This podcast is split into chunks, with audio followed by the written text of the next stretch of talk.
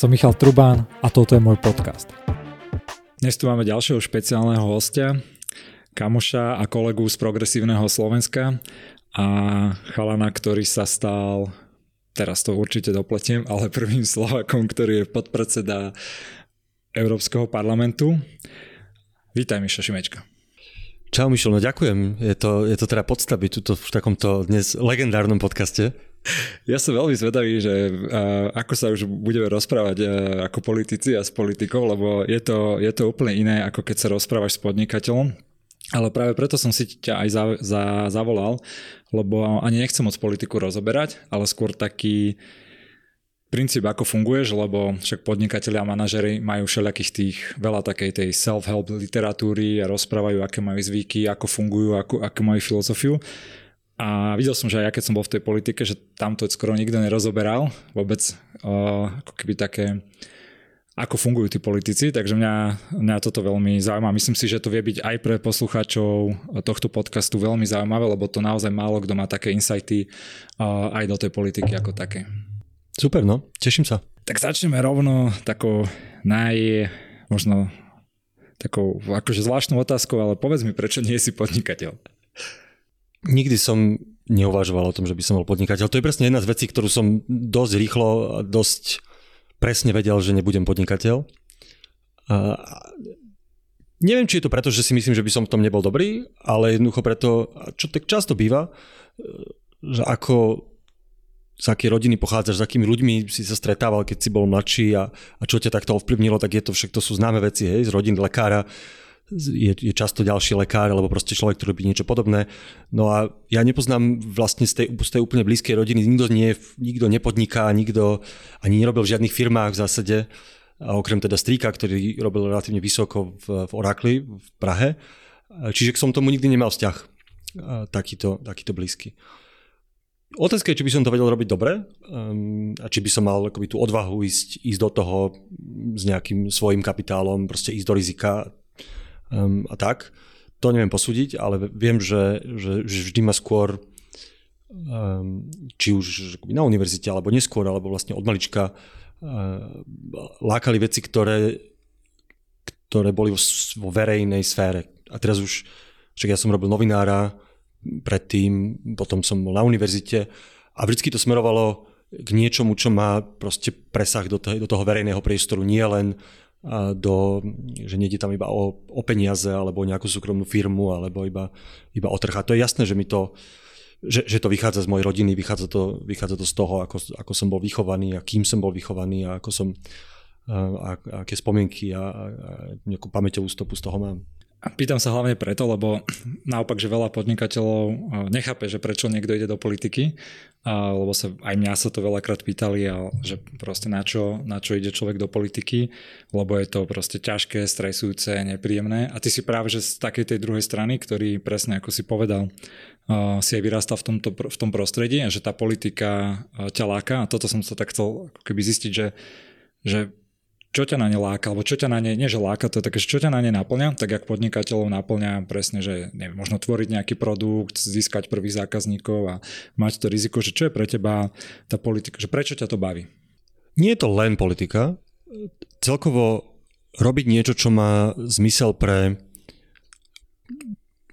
pre širšiu verejnosť a teraz môže to byť niečo um, ako práca novinára, môže to byť niečo ako práca akademika, môže to byť niečo ako, ako, ako práca politika, e, že, že tam som vždy videl ten, ten zmysel a, a možno to je tým, že je mnoho politikov, ktorí sa narodia s tým, alebo majú odjak živá predstavu, že ich poslanie na Zemi je byť politickým lídrom a, a spasiť krajinu, zemegulu, niečo. A vedia to o sebe úplne presne a idú za tým. A ja nie som tento typ. Um, ja tú politiku vnímam naozaj skôr ako, a špeciálne prácu politickej strane, alebo keby som bol, keby som, keby som bol zvolený, tak aj prácu predsedu politickej strany, akože som súčasťou niečoho väčšieho. Uh, nemyslím si o sebe, že som vyvolený, najmúdrejší zo všetkých, ktorý jediný vie nejaké veci zmeniť, ale naopak som presvedčený, že, že tá skupina ľudí vie veci meniť. Či už je to politická strana, alebo je to, alebo je to celá spoločnosť. A, a, a čiže ja nevnímam ani tú svoju rolu ako presne ako nejakú akože spasiteľskú a mňa na tom práve priťahuje to, že to robíme, že to robíme v nejakej väčšej skupine. A to samozrejme môže byť tak aj vo firmách, ale, um, ale sa mi zdá, ja som, ja som o tom kedysi aj písal, že um, od toho roku 8, 89, dajme tomu, alebo od tej revolúcie, sme mali tú predstavu, že, že jediní ľudia, ktorí idú do politiky, sú naozaj akoby tí, tí výnimoční, ktorý, ktorým nevadí, že sa zašpinia mocou alebo že um, a, alebo tým bahnom tej politiky, ale že robia to proste, lebo sú úplne skalopevne presvedčení o tom, že oni musia byť politici. A podľa mňa je na čase, aby do politiky chodili ľudia, ktorí proste iba chcú k niečomu prispieť. A nemusia mať tento, ten, tento spasiteľský komplex. A proste to je úplne normálne všade, keď som bol, keď som bol na, zahrani- e, teda na univerzite, tak tam bolo strašne veľa mojich spolužiakov, ktorí ktorí považovali to, že, že vstúpia do nejakej politickej strany alebo v nejakom bode svojej kariéry proste môžu byť v politike za niečo relatívne prirodzené a normálne. A, a, a ne, nebralo sa to ako tu, že proste keď už razíš do tej politiky, tak to znamená, že si proste niekto úplne iný zrazu. Hej. Alebo že už tam musíš byť aké, Alebo že tam musíš byť na celý život. Presne. Alebo že um, áno, alebo že, že musíš všetko robiť sám v tej politike, alebo že musíš byť automaticky líder Um, alebo, takže takže moje, moje, môj pohľad na to je taký akoby prozaickejší. Um, je pravda, že som si dlho nemyslel, že budem v politike. Možno to vychádza opäť aj z tej, z tej akoby rodinnej tradície, ktorá, ktorá síce sa, sa dotýka politiky, ale, ale napríklad môj otec nikdy do politiky nevstúpil, alebo na veľmi krátke obdobie počas revolúcie a naopak mal to si aj tý, pamätám zo všetkých tých konverzácií, že, že medzi tými um, medzi tou generáciou môjho otca a tých revolucionárov bol skôr taký odpor voči tej politike. Tej formálnej, akože politickým stranám a všetkým týmto veciam. Čiže a to som mal ja, ja dlho. Ne? Čiže to, že ja som si dlho myslel, že ja budem o politike rozmýšľať, budem o nej písať, budem pomáhať politikom, napríklad odborne v zahraničnej politike a takých veciach, ale že, ale že ja do tej politiky sa predsa len nemusím púšťať. A to, čo to zmenilo, bolo, že vzniklo progresívne Slovensko. Ty si viackrát spomínal aj oca, mám tu otázku trošku ďalej, ale tak teda mm, skúsim ho preskočiť, lebo určite veľa ľudí aj zaujíma to, že ako ťa aj takáto rodina vec ovplyvňuje, ale tak tvoj otec bol aj jednak z toho, že o čom sa vybavíte doma a tak, ale že ako ťa ovplyvňuje také, že keď máš známejšieho otca a že či tam nemáš takú motiváciu potom, že Mm, či mu dokázať alebo robiť naprieky, lebo to veľmi veľa detí robí a veľa aj podnikateľov alebo ostatných je vlastne ako keby sa hovorí, že celá tá motivácia sú len tvoji rodičia, že buď chceš im, aby ťa ľúbili, alebo im chceš robiť zle, aby si ťa všímali. Tak ako si ty val toto? Môže to tak byť určite, Ježiš. Um, ja myslím, že pre, každé, pre každého, každého to nejako ovplyvňuje a, a akože by sme si klamali, keby sme tvrdili, že nie, že čo robia jeho rodičia, alebo aký má vzťah rodičmi a tak. V tej našej rodine to je paradoxné ešte aj v tom, že, že ten istý problém mal aj môj otec. Lebo si to dedíte. keď bol mladý, tak, tak jeho otec, môj starý otec Milan Čimečka bol, bol významný um, filozof, autor, disident, veľmi blízky priateľ Václava Havla a môj otec bol tak ten mladý, ten mladý Šimečka, aj, aj v tých disidentských hrách. Tak. Čiže, čiže on sa s tým tiež nejak musel, musel popasovať, takže u nás sa to naozaj dedí. Um, ten vplyv bol, bol jednak to, čo sme sa bavili, že keďže u nás, ale nie len, že doma v rodine, ale aj medzi otcovými priateľmi a, a, a v celých tých, tej, tej komunite sa toľko rozprávalo o politike, a o, a hlavne o tých hodnotách, ktoré tú politiku určujú, o presne o demokracii, slobode, ale nebolo to iba o politike, ako, ako sa bavíme proste často v krčmách o politike, že koho máme radi, koho, ktorého politika nemáme radi, alebo tak, ale to bolo o politike v tom najširšom zmysle slova. O spoločnosti, aj o kultúre, o literatúre. Čiže ja som v takýchto diskusiách ako dieťa um, vyrástol, väčšinou som teda iba počúval, a to ma samozrejme, to ma samozrejme nejak, nejak nasmerovalo. Um, a potom napríklad zaujímavé, že moju sestru nie. Moja sestra naopak, a to, to je ten druhý prípad, ona išla študovať vedu, molekulárnu biológiu a, a robí niečo úplne iné. A, ale mňa to teda nasmerovalo takto. A podľa mňa to, čo, podľa mňa to, čo ešte zohralo zohralo rolu, bolo, že ja som sa v istej chvíli rozhodol odísť zo Slovenska po skončení strednej školy vlastne. A keď sa to na to pýtaš, tak to asi v tom zohralo rolu aj to, že som si potreboval dokázať, že, že ja viem sa vypracovať a viem niečo dokázať aj sám. A, a je to jedno, a nie preto, lebo som syn niekoho. A samozrejme v zahraničí um, a špeciálne akože na univerzite alebo potom, alebo potom v Bruseli už nikoho netrápilo, že som syn nejakého slovenského novinára. A áno, a keby som to spätne na tým takto ako to rozpitvával, tak, tak, tak zrejme tam bolo aj toto, hej, že som si to chcel proste dokázať, že to viem aj inde ako na Slovensku, kde nikoho nezaujíma, že som niekoho syn. Čo ti dala tá zahraničná škola? Akože okrem teda samozrejme vzdelania a, a, a spôsobu rozmýšľania, to je podľa mňa na to úplne najdôležitejšie, je, že, že ja som bol teraz dohromady čo 6-7 rokov na Oxforde, ak sa to spočíta celé. A tá najzákladnejší rozdiel medzi, medzi tým vzdelaním a treba s tým, ako máš, viem si predstaviť na Slovensku, hoci na Slovensku som neštudoval vysokú školu, je ani nie v tom, tom, v, tom, v tých znalostiach, ktoré tam získaš, ale je v tom spôsobe, um, spôsobe uvažovania. Že tam napríklad, keď som prišiel, tak zrazu na rozdiel od toho, aby som sa učil, proste drvil niečo na skúšky, tak tak ten, to štúdium pozostávalo z toho, že som každý týždeň musel prečítať neviem, koľko, 50 kníh, napísať o tom tri eseje a pripraviť dve prezentácie, akože a v kúse a kontinuálne. A že ťa to proste, aj keď nechceš, tak ťa to proste naučí štrukturovane rozmýšľať.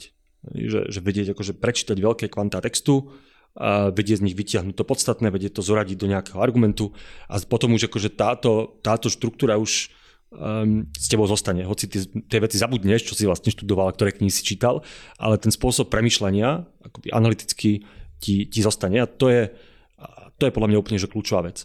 Z toho napríklad vidíš, že na tej, na tej mojej univerzite na, na Oxforde veľa veľmi, veľmi úspešných ľudí študovalo také, že antickú literatúru alebo antickú filozofiu. Hej. A to sú, z nich sú potom premiéry alebo investiční bankári v City a neviem čo. A pričom tá samotná akože znalosť neviem, Sofokla im je na nič, hej, ale, ale ide presne o to, že, že do nich akoby nadrilovali ten spôsob rozmýšľania. Je to sranda, lebo však u nás, eh, keď si to teraz povedal, mne to tiež vlastne som si tak spomenul, že na strednej škole my sme tiež mali akože povinné čítanie, vieš, kde si mal rôzne, rôzne, však aj takéto klasické veci, alebo vieš, aj úplne historické ale to bolo takým spôsobom, že viac menej tamto, aspoň možno ja som bol taký veľa, že na poslednú chvíľu iba spísali niečo, dozdali, dostali na to za to nejakú známku a vôbec sa to akože neriešilo. Mm. Že ako keby tá potreba nejaká tam je, že prečítajte si niečo, zanalizujte, napíšte o tom, ale už to, ako sa to vykonáva, je strašne, strašne slabé. A nie je o to, že prečítať veľa vecí, veľa textu, ale je o to, že vedieť na základe toho, čo si prečítal, vytvoriť nejaký vlastný argument a podopreť ho a podopreť ho proste tou literatúrou alebo tými vecami, ktoré, ktoré, ktoré si si prečítal. Že napríklad tá skúška tam funguje tak, že máš, to je vždy akože na konci roku a máš je to strašne to smiešne, lebo na tej skúške musíš mať taký ten špeciálny obleček. Ja, ja, taký, ten, ten, ten, biela, áno, bieleho motylika a teraz ten, ten čierny plášť. A to sa vždy, všetci, celý, celá univerzita má skúšku v zásade v rovnakých časoch a, a teraz, keď teda príde ten skúškový deň, tak akože celé mesto je zaplavené týmito študentami v tých oných, čo vyzerajú ako tučniaci a všetci idú akoby do tej jednej budovy examination schools, lebo tam v takých obrovských akože priestoroch každý sedí za tou lavicou. A teraz to pozostávalo z toho, že ti dajú 3 hodiny, máš čas a dajú ti 3 otázky, alebo môžeš si vybrať 3 otázky, asi 12 a na každú tú otázku musíš napísať esej. A, a no rukou na papier. A nemáš žiadne knihy, počítač, nič, proste no, musíš napísať esej na otázku napríklad, že čo, si, čo bolo najdôležitejšie, neviem, faktory, keď sa bavíme o dejinách, ja som robil z dejín, neviem, že prečo uspeli bolševici v roku 1917 a teraz, čo si myslíš? A ty musíš to za tie 3 hodiny aj vymyslieť, aj napísať, zoštrukturovať a, a musíš vychádzať z toho, čo si pamätáš tých kníh. Hej. Čiže akože strašne je to iné, než, um, než to, čo som aj predtým zažil a, a, a proste keď si do toho hodiny, tak sa to musíš naučiť. A to je, to je niečo, čo si z toho akoby odnášam veľmi silno. No a potom celý ten Oxford bola ako aj party, tak tam sú slávne tie krčmy a všetky tie krčmy zo 16. storočia, ktoré tam ešte stále sú a, a, a tam máš, vieš, že na niektorých máš ten taký stôl, kde je napísané, že tu sa dával Tolkien alebo neviem čo. a tak, takže veľa aj tak z toho vyplýva veľa kamarátov po celom svete, ktorí sú, vieš, väčšina z nich skončila v nejakých bankách nakoniec, ale mnohí sú aj politici, a neviem, robia v Európskej komisii alebo neviem čo všetko. Čiže toto a potom futbal. Tam ja som vo veľkom hral futbal za, za svoju college a, a to bol naposledy, keď som takto akože reálne systematicky hral futbal. A ste tam boli dobrí nejakí?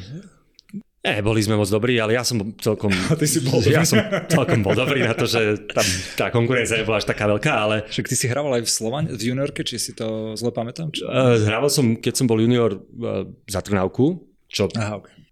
Ale, ale boli také, akože bol som lanárený do lepších prvoligových klubov ako, ako starší žiak dorastenec. Um, a, a aj som to chcel skúsiť, potom som sa zranil a tak. Čiže bolo to skoro, že o tom zranení, že, a, alebo si si povedal, že ten šport ťa až tak nebaví, aby si tomu venoval celý život? Baví ma hrozne. Futbal ma bavil hrozne. Ja keby som... Mm, a bolo v istej fáze, keď som 14-15, bolo reálna možnosť, že alebo ja som o tom tak uvažoval, že by som chcel byť profesionálny futbalista.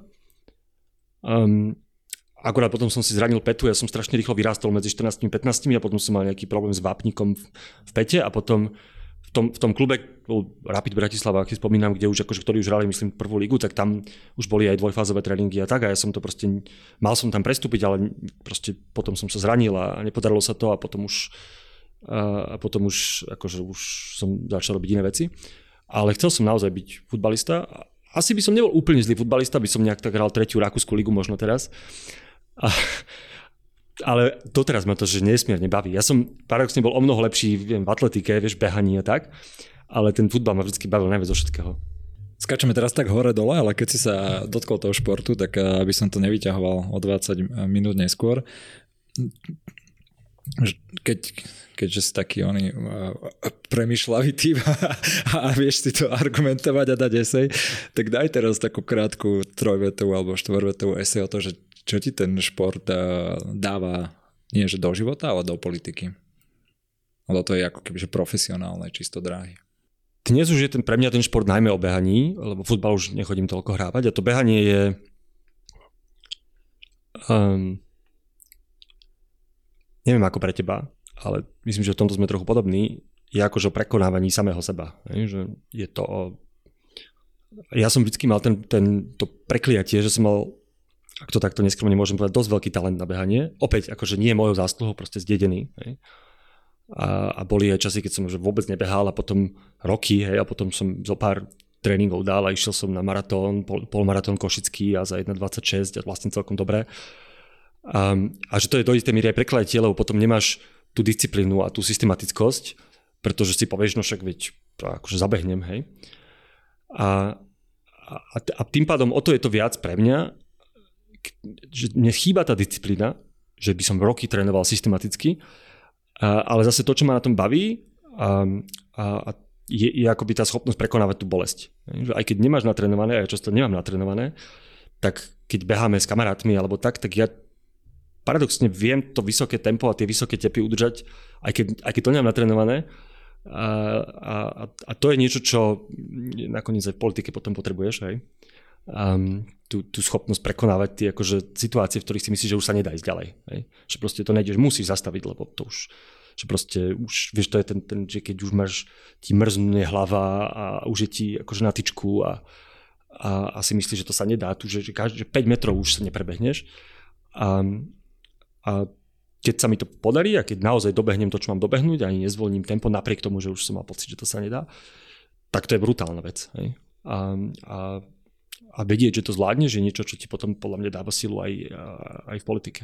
Alebo v čomkoľvek inom, čo si vyžaduje vysoké nasadenie. Úplne s tebou súhlasím a v pohode prešiel si eseo, neviem, jak sa Ešte by som to musel napísať Ešte by a odzdrojovať, dá... citáciu musel dávať. Keď, e, ja som si vlastne spojil, že keď si ešte hovoril vtedy o tých skúškach, že znova, že veď my sme na Slovensku mali, veď ja som maturity ako keby robil tak, že na výške už nie potom, ale že slohovú prácu, vieš, že tam akože vždy také nejaké, ako keby, že veľmi akože principiálne, že podobné pokusy boli, ale, ale že potom v tej exekúcii, alebo v toho konkrétne, že ak sa to naplňalo, ak sa to spúšťalo, že tam bol asi obrovský rozdiel. Ja som chcel s tebou ešte hlavne prebrať jednu takú vec, a, takú, že možno poučnú aj pre ľudí, ktorí nie sú v politike, je, či už sú možno manažeri väčších firiem, kde tiež tá politika trochu zohráva rolu, ale aj vlastní podnikatelia alebo ktokoľvek ďalší, je, že ak tebe sa podarilo stať sa teda tým podpredsedom Európskeho parlamentu, skús znova nejak pekne povedať, ale príbehovo pekne, uh, že ako, ako, sa, ako sa ti to podarilo, ale teraz nemyslím, že skôr proste, že čo s kým trebalo vyjednať, aké trebalo mať možno pri tom vlastnosti, ja neviem, vieš, že či trpezlivosť, alebo uh, keď si si, že skôr tak strategicko-takticky, že ako to celé, celé prebiehalo a z toho, aké sú tvoje ponaučenia, že č, ak, že ako sa takéto veci vlastne dávajú e, zvládať, lebo viem si predsa, že tam bolo veľa kandidátov, veľa smerov, v určitých časoch si to aj chcel, nechcel, asi, hej, ne, neviem, a, a že aj sa správne rozhodnúť, so správnymi ľuďmi sa možno baviť, e, ako, si, ako toto prebiehalo a že ako si mal ty za tým nejaké také svoje, svoje rozmýšľanie, že ako to uh, spraviť, dosiahnuť, aby, aby ťa zvolili. Poviem jednu vec, ktorá je asi neúplne mm, intuitívna, ale o, akože je tam veľa samozrejme pozičnej hry a vyjednávania, presviečania a tradovania všetky také veci, ktoré politike patria. Ale to, ale to, čo ja si z toho odnášam, je taký akoby širší, širšia hmm, ako by som to povedal, poznanie o, o, o fungovaní politiky je, že strašne veľa záleží na timingu. Vlastne timing je všetko. A, a presne táto vec sa o nej začalo rozprávať akože mesiace dopredu, lebo tá voľba bola, bola daná, že bude, um, že bude v januári, všetci to dopredu vedeli, takže samozrejme strašne ľudí už, uh, už rozmýšľalo, kto by boli kandidáti. Kandidáti už, už, už aj sami chodili a, riešili a, a tak. Uh, ja som na tým na začiatku vôbec neuvažoval, ja som bol podpredseda frakcie, uh, teda tej našej liberálnej frakcie Obnome Európu. A a paradoxne v jednej chvíli, keď sa, keď sa naša frakcia rozhodla, že chce mať o jedného kandidáta na podpredsedu viac, e, predtým mali iba dvoch kandidátov, alebo dvoch podpredsedov, teraz padlo rozhodnutie, že o jedného viac, tak práve v tom momente ja som si povedal, že, že, že, že, že teraz by som aj mohol možno na to dosiahnuť, pretože Slovensko to nikdy nemalo, pretože um, aj máme za sebou proste dobrú robotu, nielen ja, ale aj akože kolegovia Martin Hojsík, zároveň som mal veľmi dobrú spoluprácu s tým šéfom tej našej frakcie, Stefanom Sežurnem, veľmi blízky človek Emanuela Macrona. A zrazu a to bola otázka akoby jedného, dvoch týždňov, keď to do seba nejako zapadlo. Um, a potom samozrejme okolo toho a potom ešte štesne pre tou voľbou boli akože desiatky, desiatky uh, individuálnych vyjednávaní uh, s inými delegáciami, s poslancami z iných frakcií a zo všetkých možných krajín a tak. A, a nechcem tu o všetkom teraz akože detálne hovoriť, niečo z toho sa nedá úplne povedať, ale, ale to, čo, to, to, čo je dôležité a to, čo je podľa mňa funguje skoro všeobecne, je, že, že proste to najdôležitejšie vec, čo treba mať, je cit pre nejaký timing. A, a, a to, keby som ja teraz sa začal o to zaujímať, alebo to riešiť, alebo si to dám ako cieľ, že chcem byť podpredseda parlamentu, keby a už to riešim pol roka, alebo neviem koľko, tak by sa to nepodarilo. Že, a to je inak aj moja skúsenosť akoby širšia, že, že veci proste majú svoj, svoj čas a niekedy je lepšie akože netlačiť, nehrnúť sa, proste nerobiť vlny a, ne, proste netlačiť na pilu a, a, a naopak ako a, proste nejak sa tie udalosti budú vyvíjať a samozrejme nevieš, či sa to podarí, môže sa stať, že nie, môže sa stať, že že sa to okno nikdy neotvorí, a, ale, ale byť pripravený v tom momente, mať za sebou dobrú robotu, dobré meno, dobré vzťahy a, a potom vedieť trafiť ten moment. Ako to, že to si veľmi pekne povedal aj, akože súhlasím s tým, je to aj jedna z takých stratégií, aj, aj však aj biznisových, určite aj politických, že to netlačíš, ale že si tak čakáš na to, na ten timing správny. Ale že čo to znamená mm, keby reálne, hej, že čo znamená ten timing, že si vlastne to celé potom tak akože zanalizuješ situáciu, spočítaš si z hlava správa, že OK, asi by to mohlo výsť, tak teraz idem do toho, alebo je to nejaká, že teraz konkrétne u teba je, že nejaký gut feeling, že ja cítim teraz, alebo že ako ti prebieha tento proces, že, že čo znamená ten timing. Skôr to bolo bližšie tomu prvému, čo vravíš, že, že v momente, keď som videl, že je možnosť, aby um, tá naša frakcia mala troch podpredsedov parlamentu a že videl som, že je aj, aj, aj politická vola to presadiť vo vyjednávaní s inými frakciami, lebo to bolo súčasťou celej komplexnej dohody medzi tými najväčšími politickými frakciami. Um, jej súčasťou bolo to, že, že my ako liberáli podporíme novú predsedničku Robertu Mecolu a to všetko bolo proste súviselo s tým, to bolo akože komplexné vyjednávanie o mnohých veciach, ktorých táto otázka tých podpredsedov a koľko, koľko ich bude, z akej frakcie, kto bude mať ako podporu, bola iba akože jedna čiastka toho. Um, a áno, akože v momente, keď som, keď som videl a, a vedel si to zanalizovať, že, že, že ten priestor tu je a, a mal som podporu svojich kolegov, aj jednak akoby zo Slovenska a, a aj, aj, aj vo frakcii, keďže ja som dva roky, rok a pol vtedy, celkom intenzívne v tom, v tom Bruseli robil na veciach, ktoré pre našu frakciu sú dôležité, presne ochrana právneho štátu. Bol som spravodajca pre dôležité, dôležité návrhy Podarilo sa mi aj rozšíriť tú našu slovenskú delegáciu v rámci tej frakcie. Prišla Lucia Nikolsonová, Mišo Viezik, čo bolo akoby super, že my sme sa aj zväčšili z dvoch na štyri. A, a, a to všetko dokopy, proste v tom momente, keď, keď, keď to vyzeralo reálne, zrazu, tak som si povedal, že možno, že možno to je ten moment, keď, eh, keď o to môžeme aj zabojovať. Ale kľudne sa mohlo stať, že by ten moment neprišiel, že by som to, alebo by som to urobil príliš skoro, alebo by som naopak ten moment zaspal a potom už by medzi tými niekto iný. Ale keď prišiel ten moment, stále sa asi mohlo stať, že sa to no nemuselo jasné, podariť. Že... To, a, potom, a potom je úplne iná vec tá samotná voľba, kde, ktorá bola tajná, kde uh, síce môžeš sa snažiť o podporu tej frakcie, inej frakcie, môžeš absolvovať milión meetingov, ale nikto ti to negarantuje, lebo nikto ti e, nedokáže ukontrolovať, ako bude 700 poslancov hlasovať hej, v tajnej voľbe. Takže, a to ešte do poslednej chvíle samozrejme bola, uh, bola dráma, a však vlastne v tom prvom kole to ani, ani nevyšlo, až potom v tom druhom kole.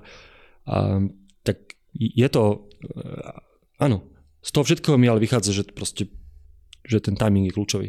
Keď si spomínal vyjednávanie, tak to a ja som si veľa toho zažil, aj však nielen v biznise, ale aj v podnikaní a presne pri tej politike je to ešte, že multidimenzionálne, tam 500 parametrov sa, sa mieša a treba to akože fakt niekedy aj zložito handlovať. Ako sa ty pozeráš na, na, na to vyjednávanie, že keby, že ty máš dať teraz takú radu niekomu, uh, a možno, to nemusí byť úplne špecificky v politike, ale možno aj e, v politike, že nejaký princíp 1, 2, 3, že ktorých sa držať pri vyjednávaní, lebo v tých vyjednávaní je viacero, viacero druhov, viacero prístupov.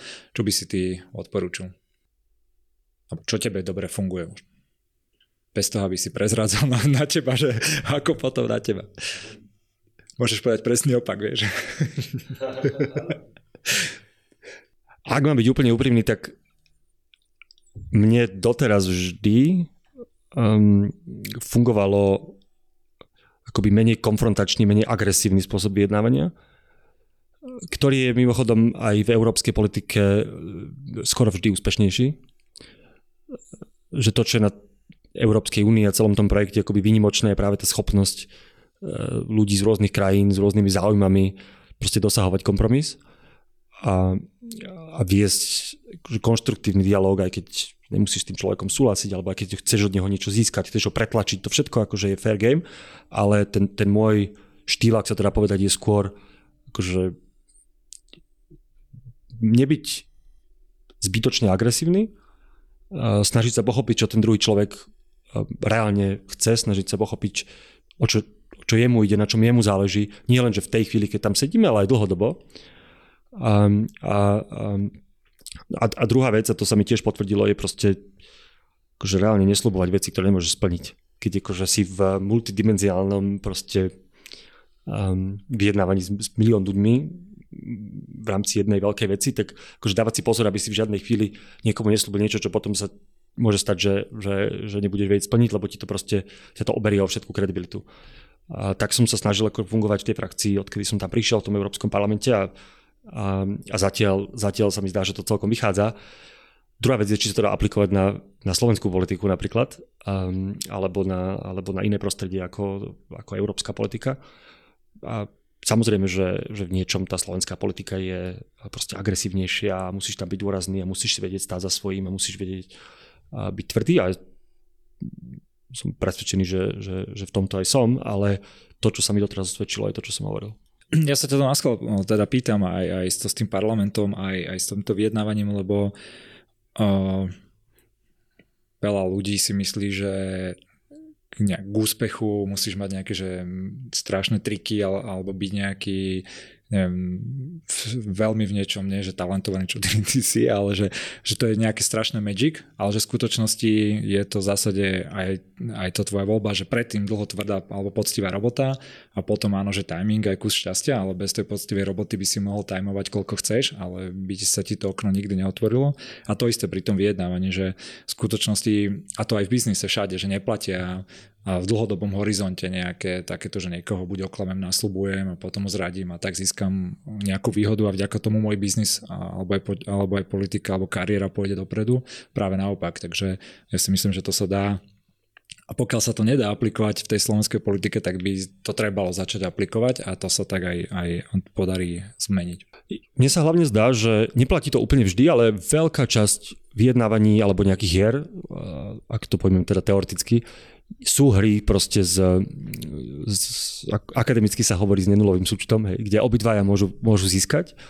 Samozrejme sú aj také, kde proste buď vyhráš ty, alebo, vy, alebo, alebo vyhrá niekto iný. Ale podľa mňa oveľa viac je takých, kde môžu získať viacerí a úlohou politikov špeciálne, ale, ale v mojom prípade ja som si to dal aj, aj trochu za cieľ, je v tých vyjednávaniach hľadať hľadať presne ten koniec tej hry, v ktorej, v ktorej môže získať aj ten druhý. Hoci on si to možno neuvedomuje v tej chvíli, alebo sa snažiť o to presvedčiť.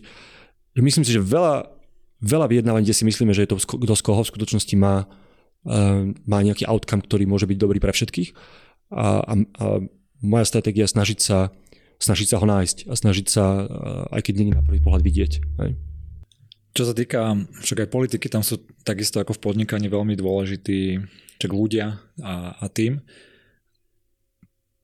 Kto sú, teraz nemyslím osobne, ale že aké typy ľudí, alebo že koho ty potrebuješ ku sebe, alebo koho si si ty nahajroval k sebe, že aby sa tebe politicky darilo teraz nemyslím mená, ale myslím normálne, že ja neviem, niekto by povedal, že tak mám tu nejakého strategického poradcu politického, potom nejakého človeka, čo pripravuje zákony, alebo niekomu naopak, komu môžem dôverovať a že pokiaľ vieš takto povedať, že znova také tvoje rady pre mladých politikov alebo neúspešných politikov, že uh, ako by si mali vyskladať uh, taký tým okolo seba.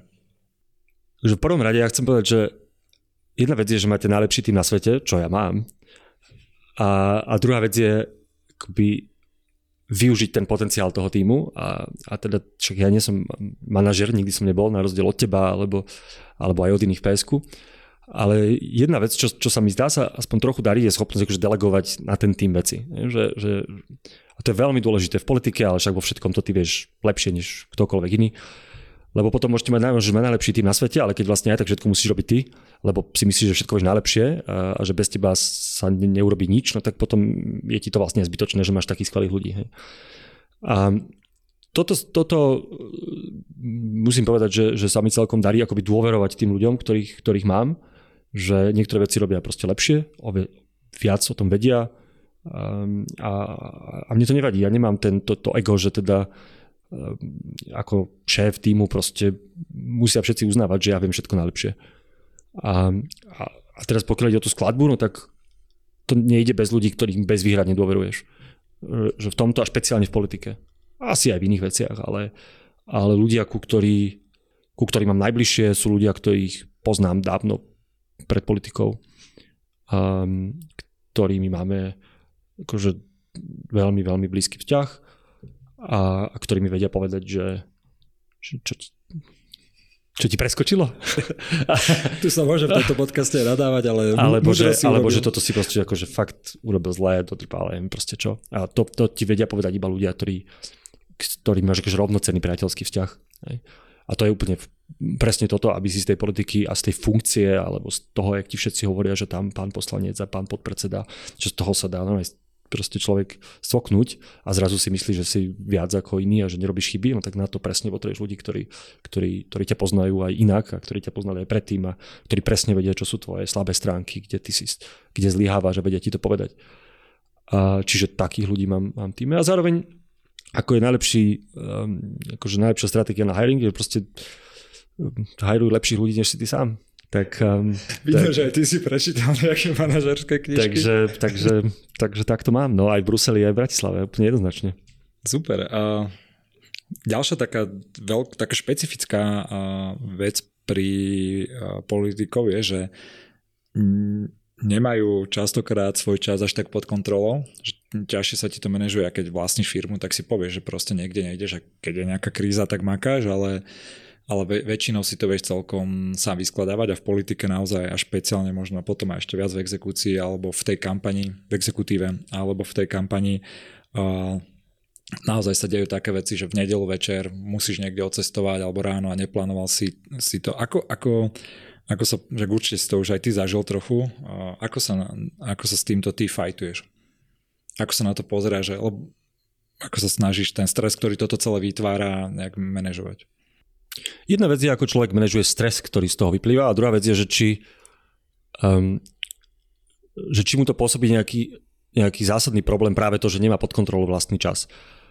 Ja sa priznám, že, že som si myslel, že to bude najväčší problém pre mňa, lebo ja som predtým, než som vstúpil do politiky, som do veľkej miery kontroloval vlastný čas. Ja som presne som písal veci sám, v zásade nemusel som veľmi s nikým spolupracovať, písal som PhD, Uh, učil som na univerzite, alebo robil som výskum, výskumníka, alebo som robil poradcu politikom, nie, že som tam bol každý deň, ale že som im pomáhal s prejavmi, alebo radil, alebo tak, kde som bol do veľkej miery sám sebe pánom. A myslel som si, že ten prechod do, do politiky alebo do niečoho, ako je poslanec Európskeho parlamentu, že toto ma úplne zničí. Ale nie je to tak. Zistil som celkom prekvapenie sám sebou, že, um, že, že som v zásade OK s tým vzdať sa kontroly nad svojim časom. Ak mám vždy, a to je už potom k tej druhej otázke, že ako to zvládam, ten stres, ktorý z toho pôsobí, ak mám vždy um, a relatívne pravidelne nejaký priestor akoby vydýchnuť, reflektovať, byť sám, samozrejme s rodinou, ale potom aj sám so sebou. A ak, ak toto si tak dokážem akoby uchmatnúť, tak, um, tak viem žiť tak, že sa pozriem ráno do kalendára, čo mi tam kolegovia iní nahádzali a idem. Myslel som, že to bude väčší problém pre mňa. Lebo je to, do istej miery strácaš tú slobodu a ja aj s tým, ako som, z akého prostredia som vyrástol, pre mňa je tá sloboda úplná alfa, omega. Ale, ale prispôsobil som sa. Koľko hodín je to tak, že, ktoré máš ty vyhradené na takú seba reflexiu alebo rodinu, že mentálne týždenne, keď máš tak zhruba povedať? Týždenne, tak tým, že ja som časť týždňa v Bruseli,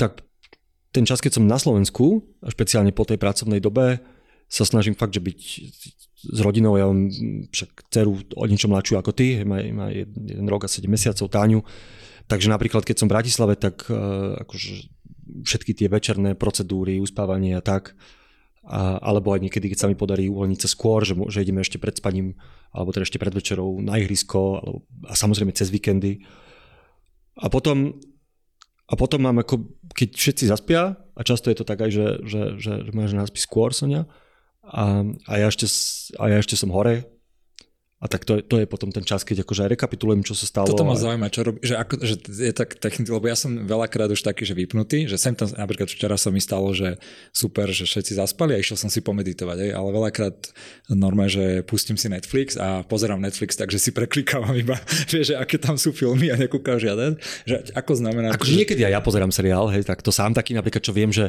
že Soniu by nebavil, takže nebudeme pozerať spolu tak a tak. Rád, a... že zaspala a ideš si kúkať. Ale že, že ako reálne, čo si začne začne, že písať niečo, čítať, Áno. alebo... Teda okrem tých momentov, keď pozerám nejaký seriál, um, tak je to presne také, že a ja si to pamätám, to som ale ešte aj, aj, aj, aj čas na univerzite, že to není ten že to není ten čas na nejaký sústredený výkon, ale je to ten čas, kedy môžeš akoby voľnejšie premýšľať o veciach a nemusíš ich nutne zapísať, nemusíš ich nutne z toho urobiť nejaký, nemusíš skomponovať nejaký mail, nemusíš robiť nejaké tasky, ale proste je to ten, že, že, že niečo čítaš, buď nejaký akoby zaujímavý text, ktorý ťa môže inšpirovať, alebo len premýšľaš nad tým, že, že, čo sa ten deň akoby udialo, aké si mal meetingy, čo z toho vyplýva. A, a tak akoby necháš voľne tie myšlienky plynúť a, a možno ťa niečo napadne, možno to bude stáť za to, tak to zapíšeš, možno nie, možno si niečo zapíšeš, potom staneš ráno, ukážeš sa plná blbosť, hej? Že, ako, že skôr akoby byť taký slobodnejší v tom, že, že, nie, že, že ten, ten večer, ten, ten čas, ktorý mám pre seba, že, že nemusí byť nutne smerovať k nejakému outputu. Vieš? a, a to mi celkom pomáha ten, ten stres odburávať. To je super, lebo ja, hm, ja si tiež veľmi ťažko že nachádzam takýto čas a úplne vidím, že to potrebujem aj veľmi veľa akože iných, iných ľudí, keď sa bavíme, že nájsť si taký čas, že reflektovať, ale potom znova, že začneš tam mať takú tu, že chcel by si štruktúru nejakú, tak ja mám cesto, že meditácia, to mi tú štruktúru celkom naplňa, ale to je zase taký čas, kde by si sa nemal moc myšlienkami zaoberať a čo úplne nesplňa práve to, že necháš tak voľne tie myšlienky v hlave chodiť, skladať sa ti a takto. Áno, takže... alebo niekedy aj proste pozerať seriál alebo sa začítať do niečoho na, na, na, akože na internete, že, že proste nebyť v strese z toho, že teraz je ten, že teraz mám čas a musím niečo urobiť. Áno, hej, hej, že byť, áno. Lebo aj moja skúsenosť aj, aj z, tej, z tej univerzity a z toho, akože napríklad písanie doktorátu je ten, že, že keď sa človek akože furt snaží a furt niečo píše a furt sedí nad tým počítačom, tak vlastne ten, že to, to stráca tú produktivitu a že najlepšie veci ťa napadajú práve keď, vieš, že, že musíš, to, musíš to odmakať, že to není také, že musíš to všetko prečítať, odmakať, prehriť sa tým, aj tým, aj tým blokom, aj tým proste tou frustráciou z toho, že nevieš nič vymyslieť, že to je, to je nevyhnutné, ale že aj akoby nerobiť nič v istom zmysle je, je produktívne, že sa to niekde proste prejaví. Hej? To, a fakt, že teraz si ma veľmi v tom, že znova za, ako keby, že popohnal, že presne nič nerobiť je aj vlastne produktívne, alebo ľudia si ten čas zvyknú strašne zapratať, aj, že presne, akže pozeráš po večeroch niečo, alebo aj si ideš možno čítať niečo, čo není až také, ako, alebo ťa to nejak vtiahne úplne, alebo že je to viac taká robota a že nechávať si takýto neproduktívny čas, ale aj s nejakým takým polo, polo premyšľaním. Ne, neviem už, kto to povedal, buď v Hubermanovom podcaste, alebo tak bolo, alebo Lex Friedman to mal také, že mm, jak, keď budú automatické auta, že ak to zmení, zmení strašne veľa kreatívneho myslenia a tak, lebo keď si svoj mozog ako keby z časti zamestnáš nejakou repetitívnou automatizovanou činnosťou, tak je oveľa viac potom kreatívnejšie. Že keď šoferuješ a rozmýšľaš si, a niekto to má pri umývaní riadov alebo niečo podobné, vieš, že ťa tak napadajú a tak sa ti spájajú veci, a že keď budú všetky auta už potom automatické, tak obrovské množstvo času ľudí, čo hen tak popremýšľajú, vypadnú a vlastne, že... Ja som v tomto iný prípad sa musím priznať, lebo ja keď šoferujem, tak rozmýšľam nad tým šoferovaním, lebo, uh, lebo ja mám relatívne čerstvo vodičák. Ja som celý život nemal ani auto, ani som nemal vodičák, lebo to nikdy nebolo treba. Som všade chodil med Koroban touto pravou peši na bicykli v Oxforde a Bruseli a tak. No ale keď sa narodila Táňa, tak som si proste povedal, že už bez toho to nejako nejde, tak som si urobil vodičák, no ale keďže ho mám takže rok a pol, tak ja ešte keď šoferujem, tak sa sústredím na to, čo sa deje predo mnou a za mnou a tak ešte nemám úplne tú rutinu toho, toho šoféra, ktorý si môže rozmýšľať nad tými vecami. Však to príde tiež, snáď keď ťa nebudú potom vyvážať, zase to ti dostane, že potom nebudeš vedieť šoferovať. Uh, dobre, zbehneme teraz také všeobecné otázky, ktoré, ktorých sa pýtam, uh, ktoré sa pýtam tak viacerých ľudí, ale vyberám si keď si teraz taký, že tu dávaš jednu radu za druhou, tak povedz. si Tým nechcem povedať, že sa, že sa nimi ľudia majú riadiť. Len ja, si sa pýtal. No ale tak... sa mi to ľúbil, lebo si sa tiež prepol do takého motivačného rečníka, ale, uh, ale keď sme už pri tom a potom skočíme ešte do, väčšieho, do väčšej ezoteriky, tak uh, povedz, že máš ty nejaký teraz nástroj, uh, ktorý ti pomáha robiť veci lepšie, ktorý by si ty odporúčal? Poviem príklad, že Minul tu bol, uh, Máťo Vtáčnik povedal, že pre neho DR papierový, papierové pero, hej, že je nejaká takáto vec, ktorá mu uh, že pomáha a upgradeovať sa. Akože nástroj v zmysle konkrétny nástroj, nie nejaká, také, hej, alebo aj apka, alebo vieš, tenisky, hoci čo, niečo také. Fyzickú vec, ktorú ty identifikuješ ako niečo, čo, čo je súčasťou toho života a zároveň ti to pomáha. Neživú. Teraz ma napadlo nejaké blbosti všelijaké. No, však daj, daj. Opatrne, ale daj. akože aj ja si veľa vecí píšem na papier. Um, si, si zapisujem na papier, to je, to je fakt. Um, Máš tam nejakú štruktúru, že denník a takto noče, či iba akože nie, nie, čisto iba akože si iba toto. A... a stratíš tie papiere potom. Áno, väčšinou ich stratím, ale to, tá, tá pamäťová stopa mi zostane, keď si to aspoň raz prečítam po sebe alebo tak. Um, Nenapadá ma nič teraz také špecifické, čo bolo aspoň zaujímavé pre niekoho, ako že, čo je ten jeden nástroj. Pohode, môžeme, môžeme jumpnúť ďalej, vidím, že si sa nepripravil na, na rozhovor. A poďme do predposlednej takej otázky. A kebyže máš odporučiť knihu, ktorá by pomohla politikom, ktorá by to bola? Tak ja ako politolog by som samozrejme mohol akože celý zoznam literatúry. O, Takú motivačnú, ľahko čitateľnú aj pre tých menej vzdelaných medzinárodných, medzinárodných vzťahoch a dejinách a tak. Motivačnú by som asi nedával politikom, ale, a je to, ale, ale určite by som všetkým, a najmä v tej dnešnej dobe, um, by som odporučil čítať Stefana Zweiga, čo je um, rakúsky, rakúsky, nemecký autor, ktorý je zároveň aj historik, zároveň aj, aj tebe som dával nie, niečo odporúčal, tuším, že? Aj Ivo mi ju dával. A Ivo ti ju dával, ktorý je že nesmierne talentovaný spisovateľ a človek, ktorý, ktorého životný príbeh odráža tragédie 20. storočia a ktorý zároveň je asi aj najprenikavejším analytikom tej doby. A, a, a špeciálne také knihy ako Svet včerajška, lebo, lebo, ten, lebo tá doba niečom sa opakuje. A keď vidíš proste tých, tých Rusov na tej Ukrajine a, a poznať tie dejiny a, a vedieť, čo sú tí démoni a, a čo to môže spôsobiť, je pre každého politika dnes podľa mňa úplne kľúčové. A, a zároveň je to vynikajúco napísané. Hej. Škoda, že už nemáme čas, lebo my sme minule mali veľkú debatu aj s Ivom o tom, o tej knihe, tak asi je pol hodinu. lebo je tu na podcaste? Uh, nie, nie, ale separátne a sme sa veľmi dlho nebavili, lebo je to aj jeho najobľúbenejšia kniha, takže ja som mal k nej nejaké výhrady, ale toto ne, ne, nezmestíme do pár sekúnd. Nechcem sa tu hádať, ale uh, nie, ale však dobrá je to kniha, ale uh, to boli iba také iné debatky okolo toho. Uh, skôr by som teda povedal, že otázka je, že či vlastne tento formát tým politikom, ktorých by si ním chcel presvedčiť, vie pomôcť alebo takým mladým a iným, ale to asi aj nebola. To nie je niečo, že pomôcť im teda byť lepšími politikmi, to je podľa mňa niečo, čo je akože no proste povinné čítanie, si myslím. Takto by som to ja charakterizoval, že kdokoľvek, kto chce rozhodovať o, o, o, o veciach verejných a chce sa proste podielať na moci, tak toto je taká vec, ktorú proste musíš poznať.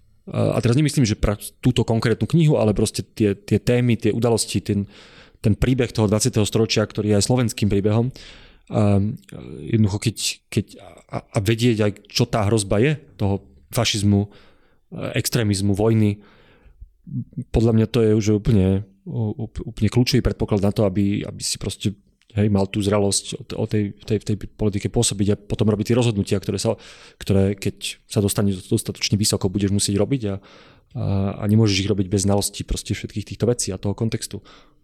Super, súhlasím. Posledná otázka. Najviac EZO a všetkých sa to pýtam ale dúfam, že máš premyslenú tak, ako by mali mať politici premyslenú otázku, že prečo kandidujú, ale túto otázku sa ťa nejdem, nejdem spýtať, neboj sa.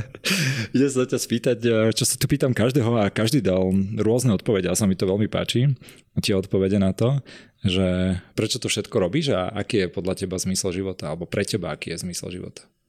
Nepripravil som si odpoveď. Ne, nestihal som. tak zaimprovizujem. Zaimproveď, zober to znova jak nejakú Oxford skúšku. E, esej, tam sa vás pýtajú asi sofistikovanejšie veci, ale teraz si utrúba na podcaste, tak musí zvládnuť otázku na zmysel života. Stále sa mi zdá, vraciam sa k tomu, špeciálne pre mňa, pre rodinu, v ktorej som vyrastol a celý ten, ten celé to, čo si pamätám z detstva, ako som bol vychovávaný, proste zmysel takejto práce napríklad, je, je to, aby po tebe zostalo zostal svet v tom najširšom zmysle slova, alebo aj konkrétne tvoje, tvoja komunita, tvoja krajina eh, proste lepší, ako keby si tam nebol. Hej? A, a to môžeš robiť v biznise, v politike, iba písaním o veciach. A, a ono to znie ako, že strašná hej, fráza, ale, ale, ale presne to súvisí s tým, že ja nie som o sebe presvedčený, že som nejaký akože vyvolený človek, ktorý všetko má zmeniť, ja len chcem niečomu prispieť. Proste marginálne, alebo proste iba trochu, to nevadí, ale chcem mať ten pocit, že môj život mal zmysel aj pre iných ľudí, než pre mňa. A teraz sa nebavíme o iných ľuďoch v zmysle rodiny, ale aj v širšom zmysle. A, a, a keď toto je akože úplne že ohľadané na kosť, by som povedal, že je to toto. Ale kľúčové, čo k tomu chcem dodať, je, že ten zmysel nemusí byť okamžite vidieť. Ja som napríklad presvedčený, že aj veci, ktoré um, urobíš a nikto možno nevidí v tej chvíli, ako keď sme sa bavili o literatúre, ako napíšeš román, ktorý vieš, že nikto v živote neprečíta iba ty. Um, ale má to zmysel? A podľa mňa má. Aj keď ho teraz ešte nevieš úplne doceniť. Takže, takže asi tak. No, musel som improvizovať, nemal som to pripravené, mrzí ma. Ďakujem, išlo ti to, išlo ti to dobre. Díky moc, že si došiel, uh, fakt som sa bál a, a ja asi aj ty, že či sa budeme vedieť uh, trošku viac otvorene baviť, lebo ja som fakt dva dní presne nad tým rozmýšľal, že aký je to rozdiel sa baviť eh, s podnikateľmi, psychológmi, koučami, ktorých tu mám, ktorí úplne voľne môžu rozprávať aj o svojich najväčších eh, slabinách. A sám viem aj na sebe, že keď človek, eh, keď je v politike a pred nejakými kampaňami, ako si dáva pozor, lebo tam to nie je veľakrát o tom, že wow, tuto si ukázal nejakú otvorenosť a poďme to oceniť, ale práve, že sa to dá vždy nejakým spôsobom prekrúdiť a potom neskôr vy, využiť. Ale díky môže napriek tomu myslím si, že sme sa celkom nefiltrovane bavili a veľmi to oceňujem a díky, že si došiel. Aspoň takto krátko. Díky za pozvanie a, a teda, ako som vravel, je to, je to veľká, veľká čest, čak to bude raz, vieš, že podcast, na ktorom každý bude chcieť byť a ja budem môcť povedať, že ja som bol na jednom z prvých. Ešte keď to nebolo slávne. Ešte, a before it was cool. Hey, presne. Díky moc. Dobre, díky. Čaute sa, čaute.